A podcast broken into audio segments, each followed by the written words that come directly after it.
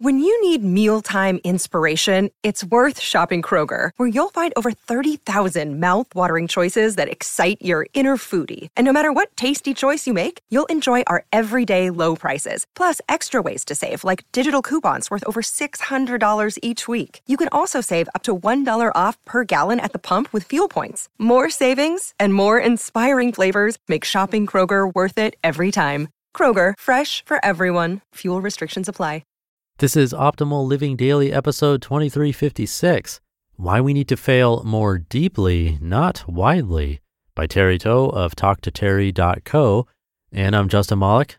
I'm featuring a brand new author for the show today. I'll tell you about Terry right after the reading. So for now, let's get right to it as we optimize your life. Why We Need to Fail More Deeply, Not Widely by Terry Tow of TalkToTerry.co. So, how has your year been? Time appeared to freeze as soon as those words left her lips. It wasn't a difficult question to answer, but at that moment, my mind went into time warp as images of key events in the past 12 months flashed across my mind. I think I might have relived the past year in about three seconds. Cool, cool, cool. If I'm being honest with myself, this is probably the first time in my life that I can confidently say that I've had a good year. No, scratch that. I've had a great year, both personally and professionally. This year, I've tried and experienced many things. I started to develop my own personal brand, took up a writing course, added 20 more books to my reading repertoire, started and sustained a weekly exercise routine, consulted for a local startup, started my life coach training, took up leadership courses, and started to build my own private coaching practice on the side, just to name a few. However, there's a whole lot more that I've done but actually failed at. In fact, some of the successes previously mentioned also had a flip side to them, and this was perhaps the most important lesson that I've learned from all of these experiences. These wins were a result of not just failing more often, but also doing so deeply. We've got 99 problems, but we can't solve all of them. The way I see it, winning in life is pretty much a numbers game. The more things we try or input, the more results we will get or output. It's simple arithmetic. Now, I'm not suggesting that we pounce on every single chance we get to try something, new or old. No, we've got to be smart about it. Transitioning from my 20s into my 30s taught me two lessons so far. Firstly, we only have limited time, energy, and physical and mental capacity to actually work on things in our lives. Jay Z wasn't kidding when he said we've got 99 problems to deal with. Maybe more, maybe less, but you get the idea.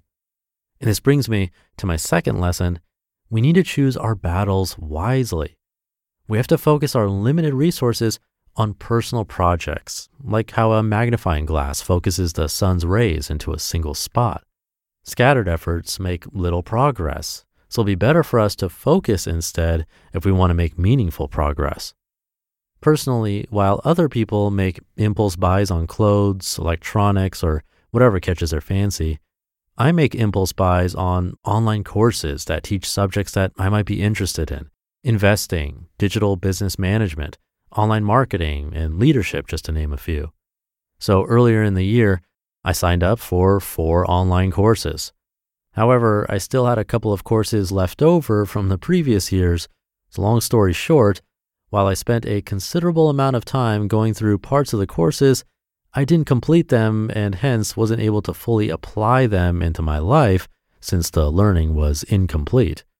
It wasn't until I decided that this has to stop and I should see a course through to its completion did I start to see changes in my life when I doubled down on a particular topic, I could appreciate it in its entirety.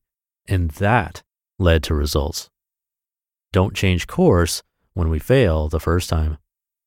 Quote, failure is the opportunity to begin again, only more intelligently. Henry Ford.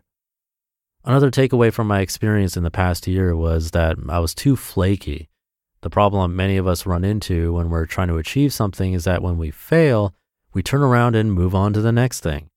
Here's why this does not serve us at all.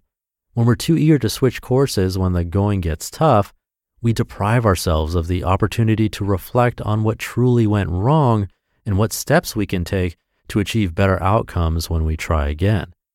Now, if we choose to stay the course, we get to test our assumptions and hypotheses again and see what works. It's like how Thomas Edison made 1,000 unsuccessful attempts at inventing the light bulb. If he hadn't persisted, we'll probably still be living in the dark ages today, literally. You might not know this, but I've changed the tagline on the homepage of this website at least 20 times now. And this is totally fine because I'm still in the process of discovering who my ideal coaching clients are so that I can best serve them to the best of my ability.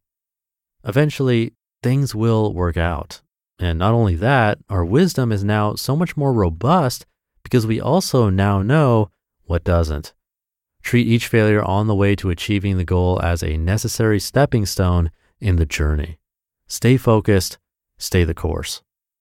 Failing forward, hard and fast, to greater success. Going into the new year, I'm making a promise to myself that when I do fail, I will do so more deeply instead of widely. Hopefully, this would translate to more wins along the way. It wouldn't hurt to think a little more about the things that we'll be investing our time and efforts into.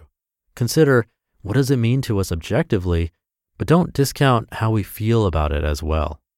Bestselling author Seth Godin once said, quote, One of the rules of the game is the person who fails most wins, end quote. I'm nowhere as wise as this amazing person, but for me, I'd think that the person who fails most deeply, not widely, wins. You just listened to the post titled, Why We Need to Fail More Deeply, Not Widely, by Terry Toe of TalkToTerry.co. And thank you to Terry Terry's a life coach that helps employees learn how to stretch themselves effectively at work so they can derive meaning and satisfaction repeatedly and progress toward their goals. A great fit for this show. So come by talktoterry.co to check out more of his great blogs and content. And thank you to Terry for letting us share his work. This one today is definitely true for my own experience. I was just talking to the co founder of these podcasts about this the other day. Throughout our journey as entrepreneurs or creators, we've failed in countless ways, sometimes jumping to a completely different idea or pivoting, you can say. And while some of those ideas look completely different on the surface, they were actually related to our experience along the way. We started in the world of mobile app development and then moved to Instagram influencing for the most part, and then to podcasts. And those sound pretty unrelatable, but if you heard the journey, It'd make complete sense of how we landed where we are today. And it definitely was through a ton of trial and error. Unsuccessful attempts are still always a learning experience. And as long as we're learning, we're growing and definitely deeper along the way. So keep up the learning. Thank you for being here, and I'll see you tomorrow where your optimal life awaits.